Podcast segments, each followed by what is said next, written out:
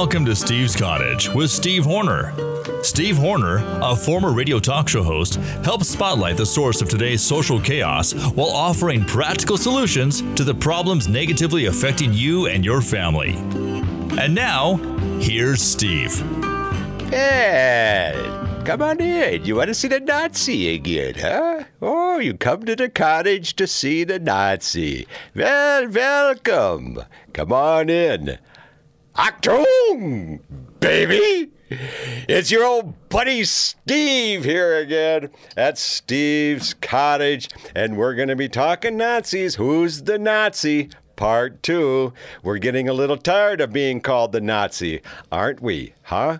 Getting called the Nazi by the liberals just because you don't agree with their idiotic agendas, so then you become the Nazi. And I'm going to put those pieces together for you, and I'm going to show you how that puzzle fits. Uh, but first, I've got a little cleanup time here for you. Oh, I want to show you the uh, the New York uh, hat.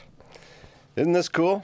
New York. My friend Jean was a, uh, a, a, cool gal that I dated uh, through much of the 90s. I was doing my single parenting with my two boys, and she was doing her single parenting with her two cute little girls. And they were all about the same age, and we would do a lot of events together. And then uh, when it was grown up time, I'd I'd meet Jean at one of our favorite pubs downtown Minneapolis, which was equidistant between where I lived in a southern suburb uh, from where she lived in a northern suburb. And uh, so it was fun. She was in New York to do some business uh, at the uh, medical industry, and she was a uh, she was a, a, a nurse of uh, high uh, esteem, and uh, and she bought this cool hat for me, and I thought, well, it's a Yankees hat, but no, it's not. It just it's a New York City, and so when I wear this around conservative St. George, I get some heat because. Um, because uh, they don't like the uh, liberalism of uh, New York. Now, when you talk about who's the Nazi, what do you think Donald Trump's going to say about these attorney generals in New York City? You know, this, uh, this, uh, um, James, what's her name? James, and then there's that uh, Isaac Bragg is that his name? A uh, couple of uh, real cunts and uh, pussy whips, and um, and um, gee, I thought I would have. I, I, I thought I, I, I, didn't need to write those names down, but they have escaped me. And uh, so they come after Trump. And here's a guy who's impeccably dressed, you see, but yet he's known as the Nazi by these liberals. And last week I was doing that uh, crazy uh, nylon stocking wig. Uh, uh reminiscent of my uh, episode with the uh, Three Stooges with my two boys back in Apple Valley, Minnesota. And, and, and, and a casual shirt. And today I'm dressed casually again, just to show you that it's not the it, it's not the outfit you wear it's what you believe and what you think and your morals and your ethics is what bothers the liberals. And so you can be a Nazi by being a farmhand or by being a guy like Trump who is a billionaire. It's all a matter of what you say, what you think, where your morals and ethics are. Now, in cleanup time, I was talking about the uh, the Anheuser Busch beer last week. The uh, the uh, Alphabet People beer now, who's lost seven billion dollars in net worth for cozying up to the Alphabet People. Bad marketing move on their part, but I'm happy about it. But I've taken the Busch Light out of the out of Steve's cottage now and replaced it with Keystone Light. Now that is an Adolph Coors beer. Last week we were talking about Adolf Hitler and the book Mein Kampf. 700 pages of whoopee. And then I'm getting into the Adolph Coors beer, and so I'm thinking Adolf, the name Adolf is certainly becoming quickly a part of my vernac- vernacular, but they are spelled differently. Adolf Hitler is A A D O L F, and Adolf Kors is A D A O L A A D O L P H. And uh, he came to the country from Germany with his last name spelled Kors, K O R S. If you're a Coors drinker, you've you've always got people telling you it's Coors. You see, you got to get the you got to get the uh, long, you got to get the two O's in, and uh, and and if you mispronounce it by going course, well then you're wrong and you're going to be corrected. But that's initially the way he uh, he, he he pronounced it. And then in this book, Mein Kampf, that's German for my struggle. Now, this is 700 pages of, whoopee, okay? Hitler wrote this in 1933, 1923, 10 years before he became chancellor and dictator. He was tossed into a prison to serve five years, ended up doing one. That's when he wrote this book with a pencil and a tablet. No research, no library, no Google. Just what he remembered up here. Fascinating. Now, I bought my copy of Mein Kampf in the year 2000 simply out of curiosity. Everybody's talking about, oh, how bad these Nazis were, how bad Hitler is. Oh boy, I'll tell you, we just got to never have that happen to us again. And, you know, many people fell in line with it, of course. You know, who wants to kill six million Jews? So, uh, after I did that show last week, I spoke to my friend John. I've mentioned uh, my good buddy on the air here before. John said that he had a copy of Mein Kampf. Now, and, and about the same year I did, in about our sophomore or junior year in high school, which would have been 62, 1963. And I never knew this, but we were hanging out together. But uh, his curiosity got him to. Now, this book, Mein Kampf, or My Struggle, this is all black with the Mein Kampf in red and then Adolf Hitler in white and translated by Ralph Manheim. John's copy, uh, as he recalls, had a swastika on it, and I remember that there are there were different versions of it, but the uh, you, you, know the same message but different cover versions, and uh, they went on to sell tens, literally tens of millions, tens of millions of copies around the world. Uh, John's father found this in his bedroom.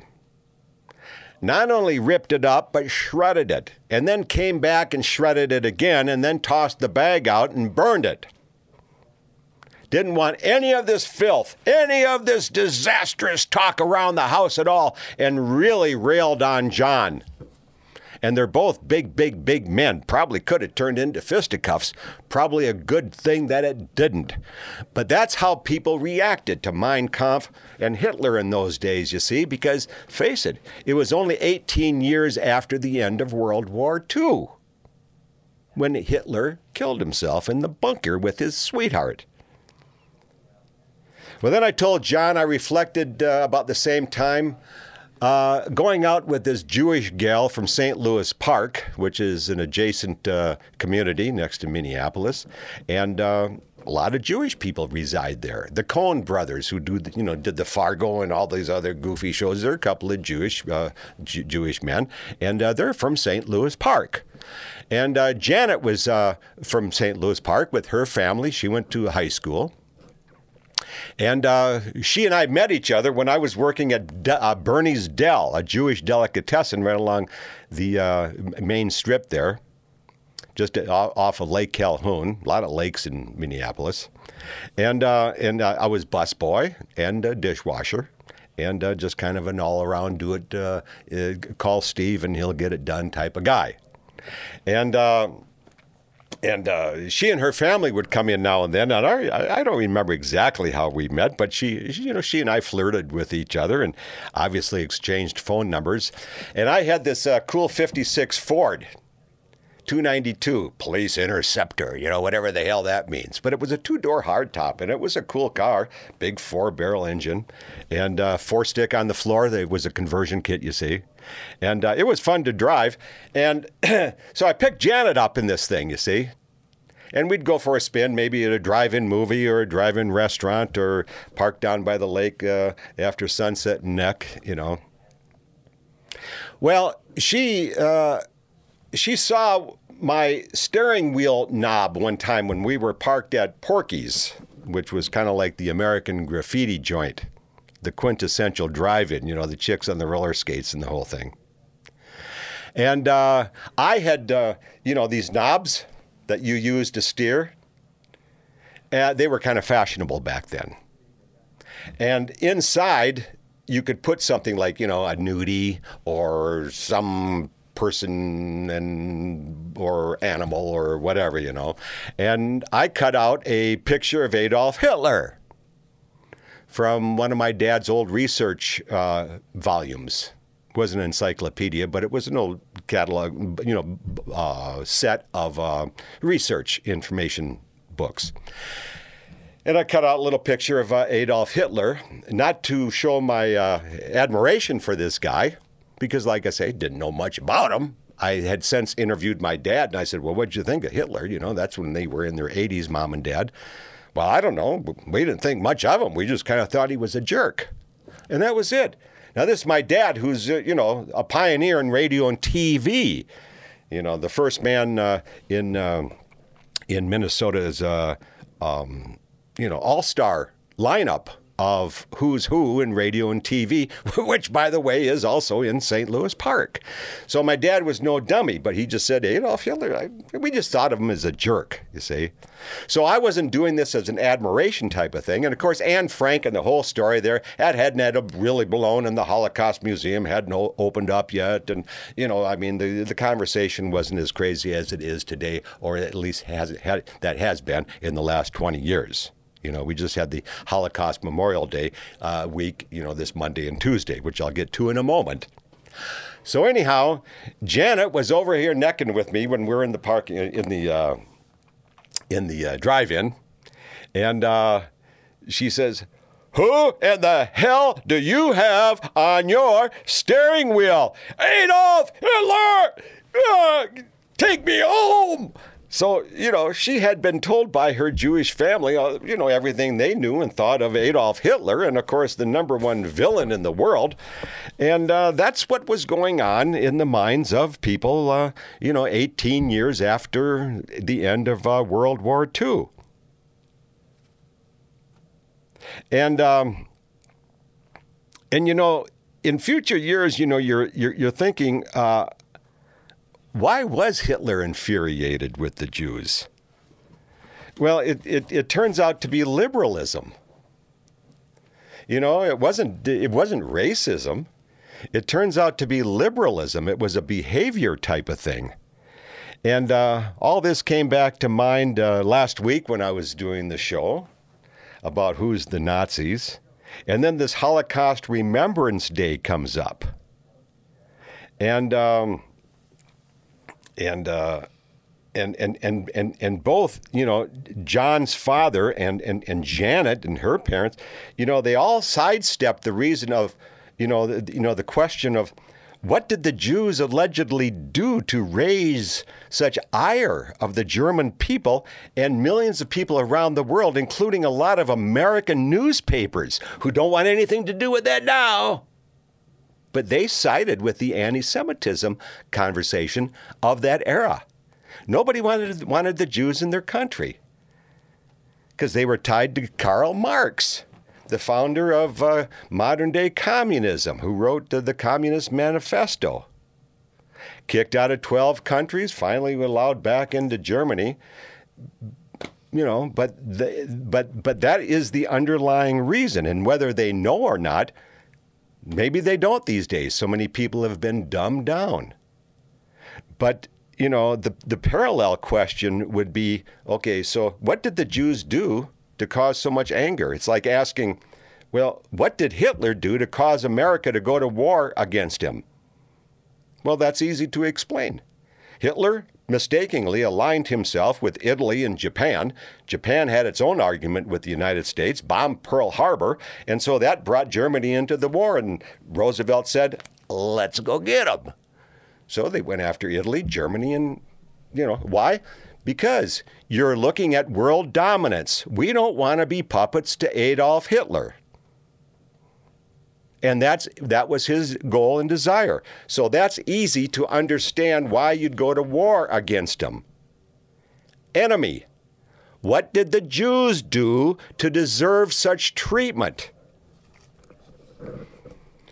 I asked Rebecca Frankel this in a text, in an email. She wrote this column I'd been quoting a couple of uh, weeks ago about the uh, the Smithsonian article about the uh, the Germans, I mean the Jews who came back to Germany to repatriate after World War II and found nothing but anger. anger. Their neighbors didn't like them. They didn't. Their, their homes were gone. They didn't want to. Ha- they, they they couldn't find any love in their community. So when they hit the road and tried to, and, and many of them made it into what was then known as Israel, the former British Palestine, even the British people didn't want anything to do with them because it was their liberalism. And so Rebecca Frankel, they don't want to they don't want to answer that because liberalism is can be understood and a lot of people know that they don't want anything to do with it. And so that takes the glimmer off of the germ, off of the Jewish Holocaust, which I believe a lot of people play, a lot of Jews play on the sympathy of the Holocaust to find favor, like Chuck Schumer. Talk to any Jew for more than 10 minutes, and before, after, before 10 minutes, you're going to find out this person's going to tell you, well, I'm, I, I'm a Jew. And well, who the hell cares? you know, but they'll use it as a sympathy card. This Brett Clarkson of the Las Vegas Review Journal wrote a fawning story on Holocaust Remembrance Day. I asked him the same question. He didn't know. I don't know, Steve. I don't know why six million Jews were burned to death. So he gave me the information about the Israeli American Council with chapters uh, there's a national office, no answer. Arizona chapter, left message. New York, left message. Washington, D.C., left message. Las Vegas, no answer. A, a woman named Sarah, you know, a standard Jewish name. Los Angeles. Oh, yeah, Mr. Horner. Yeah, how are you? Real good. No, I do know history. Really. So, Sarah, you're a history buff. Yes, I can, I can answer your question. Well, why were these Jews, what, you know, what, what did they do to raise the ire? Well, Mr. Horner, I don't like your tone. What do you mean? I don't like your tone of voice. You want me to go a little higher? Oh, you know what I'm talking about. Oh, a little lower. Mr. Horner, are you looking to interview somebody? Well, you said you uh, knew history there, Sarah, but apparently you don't like my tone. What you really don't like is answering my question about uh, why these people were burned. Now, what does liberalism involve? What are they dodging? you see, this is the this is the question. And on my way over here, I heard Sean Hannity. I like to listen to Sean when I'm going to and fro. I don't I don't listen to him at home, but when I'm going to the library and or I'm going or, or I'm coming down here to see Sean here at the college where I do my show, I know it, you think it's Steve's cottage, but it really is up here. But I do it over here at uh, Utah Tech at the college in this beautiful studio with all this beautiful high tech equipment. And Sean is my engineer, my promoter, my uh, my marketer, my uh, all around good guy, and uh, and and I appreciate doing business with him. So. When I'm listening to Sean Hannity, he's talking about, you know, what is liberalism? I said, well, that's a coincidence because I'm going to answer that question today. What does liberalism involve? What do the Jews what are the Jews hiding from on this? Well, it involves everything from A to Z. You see, like I'm a conservative, Donald Trump is a conservative. They want to hit us with, you're a Nazi, you're a Nazi. See, it's more of that verbal artillery, which is supposed to shut you up and keep you in a corner and don't mention anything of your agenda because it scares the hell out of these people. Why? I don't know. Because liberalism always comes back to bite them in the ass. It always is destructive. So I don't know what they're afraid of. I guess that's how dumbed down society has become. So, what does it involve? Everything that's wrong, from A to Z, abortion to Zionism. Everything like uh, abortion, including homosexuality, illegal drugs, quickie divorce, single parenting, the welfare state, prostitution, pornography, Hollywood, usury. You get the message. It's a lifestyle based on short term comfort and convenience, immorality, and it always brings on anger and division and revenge, feelings of betrayal. That's liberalism. It wasn't the race of the Jewish people that brought them down, it was their incessant liberal behavior and political agenda. And today we again have a Jew press, something that Hitler had mentioned. It's the Jew press, he wrote in Mein Kampf, that keeps tearing him down.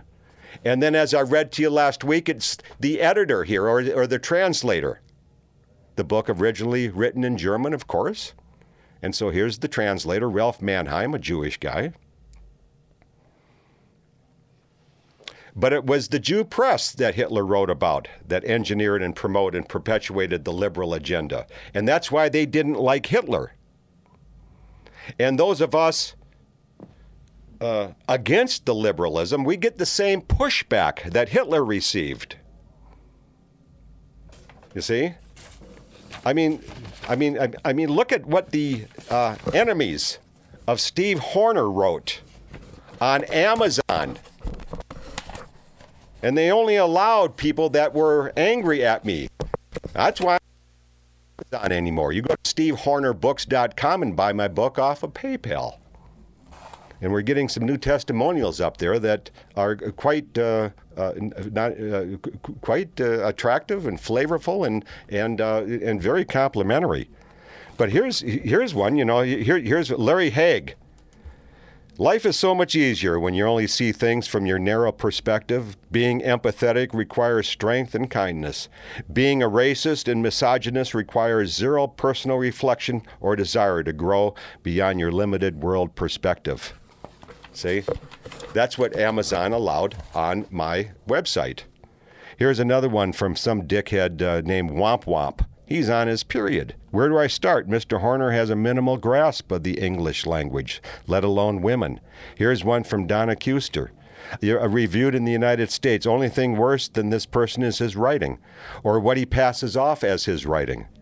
Here's one from T. Hall, racist racist. Reviewed in the United States, dumpster writing, garbage author. Here's one from Darren S. Chicken shit, didn't even have the guts to mention his last name. Uh, the Lord will judge this man harshly for how he treats the rest of God's disgusting racist. But yet, but yet, what we're what, but the reality of what people who objectively read my stuff say about Steve Horner. Steve Horner, thank you very much for the gift of your book. My gratitude is my prayer for you and your sons. Teach them to pray for a family that prays together, stays together in God's love. May your book help many parents deepen their understanding of the fact that it is in giving that we receive, in loving that we are loved.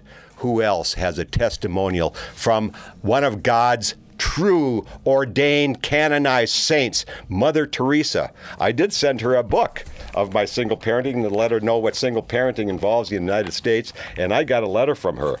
Here's another guy here. Remarkably written book. Horner makes mincemeat out of the anti spanking gang.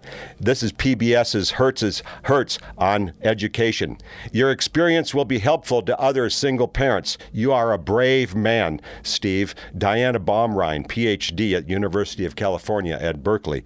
Much useful, much useful advice. Horner's book offers a refreshingly candid look at the joys and difficulties of single parenting. That's William Hogan, independent publisher. This is one from Maxine Hakami, Vent Magazine. Enlightening read, Steve. And then it says, in some ways, Horner's book goes against the grain of modern thought, but then much of what is good and right would fit into that category as well. And that's David Pepper, David, David Davenport, president of Pepperdine University. So you see, ladies and gentlemen, when the uh, Jew press wants to come at you and bash you, they will relentlessly. They'll make you look bad.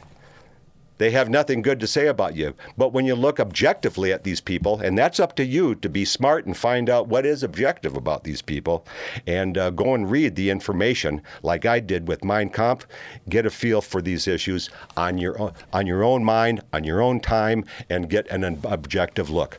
Well, I'm out of time. So I'm going to go and be objective about a lot of great interesting things in America and in my life, and, and I wish you could join me, but I'll share it with you again next week, right here at Steve's Cottage. So in the meantime, you come back to visit me again and take Thanks for joining us. Yourself. Visit Steve's Cottage again with Steve Horner.